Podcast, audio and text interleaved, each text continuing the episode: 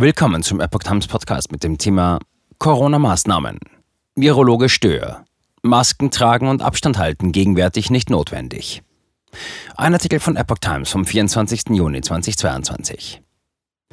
Der Virologe und Epidemiologe Professor Klaus Stör sieht derzeit keinen Grund für verschärfte staatliche Alltagsbeschränkungen. Um es ganz klar zu sagen, Masken tragen und Abstand halten ist gegenwärtig nicht notwendig, sagte er in einem am Donnerstag veröffentlichten Interview von Ippen Media.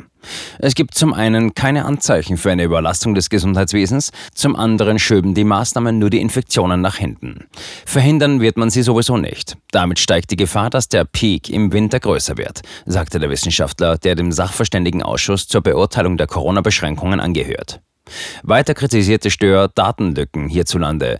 So sei unklar, welche Altersgruppen oder Bevölkerungsschichten noch nicht geimpft oder durch überstandene Infektionen natürlich immunisiert seien.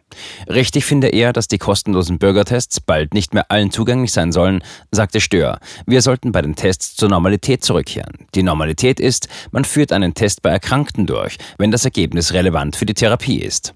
Ausnahme seien aber etwa die Krankenhäuser und Pflegeheime, wo es auch um die Vermeidung von Infektionen gehe und den Schutz vulnerabler Gruppen.